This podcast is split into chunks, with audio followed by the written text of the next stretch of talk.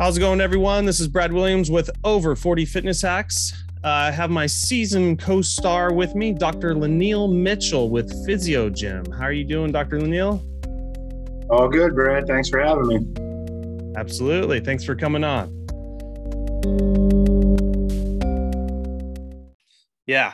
So, so moving on to six year olds, we're having that tightening of muscles. Uh, the body's degenerating a little bit or a lot, depending on the person um, I'm I'm saying group 60 plus, like common injuries in my mind, like the degeneration we're just talking about, balance, like you were mentioning, is uh not so great, mostly because of flexibility and just things are tightening. And uh, at least for, for for training a lot of my clients, you know, that is one of the biggest things we do every every session is balance training.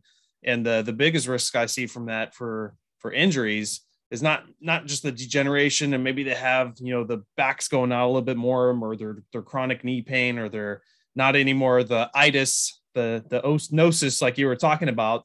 These things are progressively getting worse but without the balance i'm i'm seeing more people uh 60 plus just hitting the ground slip trips and falls. So now we're not looking at some injury that slowly progresses. This is just a one time blunt force trauma now and you're getting broken bones, broken hips, all that kind of stuff. So I'm imagining those are the type of clients you're getting now, not just the chronic ones. These are the people that just went into the hospital, came out, and now you're you're trying to build them back back to life. Yeah, I, I, would say, you know, really, if we look at the literature, you're you're probably a little early on that. Okay. So I would say the falls don't probably start happening more towards the late 70s, more frequently, right? As you get into your, you know, more towards your mid 70s and into your 80s. You know, I could definitely be wrong about that. Uh, but if you live in Erie, Pennsylvania, where yeah. I was during the winter, we were just talking about this the other day. I mean, you just see a huge influx of broken wrists and, and tibial plateaus and things like that from people slipping on the ice. Yeah. So you start to see that that earlier. But as you start turning into your 60s, I mean, this is where really the decline starts, right? This yeah. is one of the reasons why Medicare kicks in at 65 and, and uh, retirements and all of those things. The body is really starting to kind of change dramatically from an ability to recover. You know, your neuroplasticity, that's the cool part about it, is always something that you can improve on as no matter at what age you are, but you're starting to see some of these declines that are happening. One of them is is that your vision really starts to decline around this time, right? So as I was I was kind of getting into the balance, uh, the somatosensory system starts to break down. So what people start doing is relying on their vision to mm-hmm. determine where they are in space, right? So as you become more visually dependent on trying to orient yourself in space, like I know this window is right over here to my left, and I know that the wall over here is to my right. I can tell how far this computer is away. So now my body starts knowing, okay, well, we're going to heavily focus on this system to regulate our balance, which is probably one of the worst ones because now you're distracting yourself from this feedback that's coming from your body. Yep. Your inner ear is also the other thing. You, have, you know, you have your cochlea and all these little receptors in your ear that are determining where your equilibrium is and how the uh, vestibular cochlear system is working. You know, the vestibular system is your balance system, right? That's what that's what it's called. So you have all these connections with your ears and your eyes and the nerves of your body that are being controlled with your cerebellum and your brain to basically to allow you to move in space and hold balancing positions and static positions. So that further starts to decline with, you know, this now you're having these issues with vision. So as your somatosensory system's declining, maybe your hearing's, hearing's declining, going, yeah. and your, now your vision is starting to go as well. So you really start to become unsafe. And one of the problems that we start to see at this age isn't necessarily the falls yet. Yes. It's actually fear avoidance. Wow. Right. So, yeah. So people will start to slowly say, ah, you know, I'm not going to go over there and do that because I, I, know that it's not safe.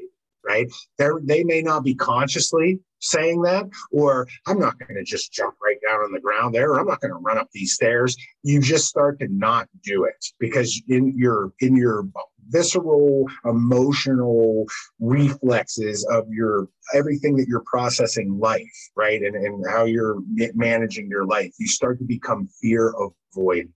Right. And this is one of the biggest problems that we have as you get older, because you know consciously and unconsciously your body knows, no, you cannot do this safely right? And so basically you start to avoid that. Well, guess what happens as you start to avoid all this stuff, right? You start to further decline your ability to ba- balance and control your mobility, right? So that inherently just starts to progressively increase this osis issue that we were talking about and the decline. You're not getting the blood flow, you're not getting the muscle memory that you need to get, you're starting to lose elasticity, all of these things, these reflex pathways. You know, ultimately, one of the interesting places is that the uh, do you know what the number one factor that predicts quality of life as you as you get older? What is it? So it's uh, not usually what everybody thinks. It's actually leg power. It's the ability to how fast that you can sit, uh, sit go from sit to stand. That's it. Not That's money. It. No, not money. Money was no, what I was thinking not, back in my head. Not, not, not as you get older. Well, right, exactly. Well, that's what you think. But when you lose your quality of life from mobility issues, it doesn't matter how much money you have. Yeah, you can't move from point A right. to point B. So Right? Um, exactly. You can't gonna, use that money to do anything you want to do. You know, imagine yeah. you could you could you know own your own jet and be able to fly to Dubai and can't get off do, the jet. Can't even you can't move. Yeah. And well, experience the world. Uh, going back to what you were talking about in the 60s of not having the confidence and the fear of certain things and that's what you're subconsciously or consciously you know thinking about when you're not wanting to do something and that's funny because in the personal training world that's the first time we help well, our clients will say no to us is about that age range. No no i'm not doing that. What? Right. I'm i'm your personal trainer. I'm here. It's safe. This is a safe setup. I'm here with you da, da, da. and it's still the first no. And yeah. you know we try to push them or come up with other options but you already see that's happening. And then it just progressively gets worse and we do less and less and less you know, probably more than the normal 60, 70, 80 year old. At least they're in a gym with a trainer, but they're still not, most of them aren't doing athletic type movements like fyzio gym would teach them to do. Yeah. Um, which is what I see the need for. So, so, so now you're, you're, you're triggering this for me because now this is the age that we typically see starting to go to physical therapy, right? The interesting thing about this age is that probably by this time you've had at least one round of physical therapy for something right? You've been referred to a physical therapist for something, so you've had some experience. This is the problem, in my opinion, that we have in society. Coming back to, I think that you should start having a relationship with a physical therapist probably around 12 or 13 years old, maybe, maybe even, maybe even sooner. But you're typically not getting into your first relationship, and it's also a reactive relationship where you're also being referred by another practitioner to go solve this problem instead of changing the culture of your life right? Which is what a physical therapist really helps you do. A physical therapist helps you problem solve your functional capability and your resiliency to improve your self efficacy and your confidence. Right. So if you wait until you're in your 50s to go get that information, you've just now built your foundation on a, a culture that is lacking of that. Right. You don't know this science and, and how to use it for your, your uh, life. The cool part is you don't have to know how to basically rewire your house to turn on a light switch right? So yep. it's the, kind of the same idea. We teach people skills that are very functional and practical, that and, a, a way to think about things, you know, cognitively and psychologically, and how to process how they're living and how they're doing things to get more out of their life. But now we're hitting this this 60 air, you know, area, 60, 70 years old, and now people are going through the joint replacements. They're going through the back surgeries at this point. They've went through 20 years of injections and pain medications, and now they're also starting to to get into where I want to say the I can't remember what it is. I think it's 20% of people in the United States over the age of 55 have three diagnosed comorbidities. Wow. 20%, right? If you start getting into the data on that, the, the numbers are staggering, right? About how dependent people are becoming on the healthcare system after the age of 55 right? So now you've got now you're 10 years past that. You're getting into your 60, mid 60s, heading towards 70, and you're becoming more and more dependent on the healthcare system. You're having these surgeries. You may have had a heart problem. You know, there's all kinds of different things that start going on. Some of these people are having they've went through prostate cancer issues or whatever, right? They're they have now are literally starting to get enveloped and enwrapped in a scenario where they're dependent on the medical system. The doctor's appointments are becoming more frequent and going to the pharmacy or being on some type of medication is more frequent. And they are starting to become a little more fearful, like you said. But they're also being referred to these special services and they have Medicare, which covers a lot right? So, which now they start going, oh, well, you know, maybe this is something we're going to use. They're also heading into those retirement years for some people, right? Where now they're looking at things and going, oh, yeah, this bad knee that I had, I want to enjoy my retirement years. I don't want to have to deal with this knee problem. Meanwhile, they should have been thinking like that 40 years ago. Yeah right right so but it's tough you know you have to take what's given to you and, and, you know what's presented and you have to meet people where they're at and do the best that you possibly can so it, you know it, it, the challenge that i find in this population they're starting to lower their ceiling they're starting to be happy with less yeah most of the most of the time which you know you hear this like oh you know that guy bob with the trick knee right? Or that's yeah, Bob with the bad back, you know, and that's how people start to identify themselves as this person that has this problem, especially historically. Now, that's what I like about this new baby boomer population. They're like, no, no, no, no. I want to be able to. That's one of the things I love about being out here in Orange County, right? All these people want to be active. I saw this 20 years ago when I started coming out here. It's one of the reasons why I wanted to move out here because people are like, no, this ain't happening to me. Right? Yeah. I'm going to do whatever it takes to keep, stay young and stay healthy and look young and stay healthy as well. You know, people are willing to do some uh, kind of uh, aggressive things to try to try to make that happen, exactly. which to me a lot of times is out of order. It's like again, do you realize that you have one leg that's fifty percent weaker than the other?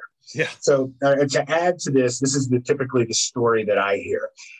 I had a meniscus surgery, you know, ten years ago so I tore my knee doing something, whatever it is. I twisted it and I had the surgery. So what happened? Did you do physical therapy? Oh no, the doctor told me to just go back to my spin class, or that you know, know, oh, you're pretty physically active. Just go back to your personal trainer. You can work through it. So they, you know, they walk around with a limp for a month, then their knee starts feeling better. It never gets back to 100. percent They go back into doing whatever they're doing. They develop this huge compensation, and now they're seeing me 10 years later and telling me this story, but it's because they just had a knee replacement.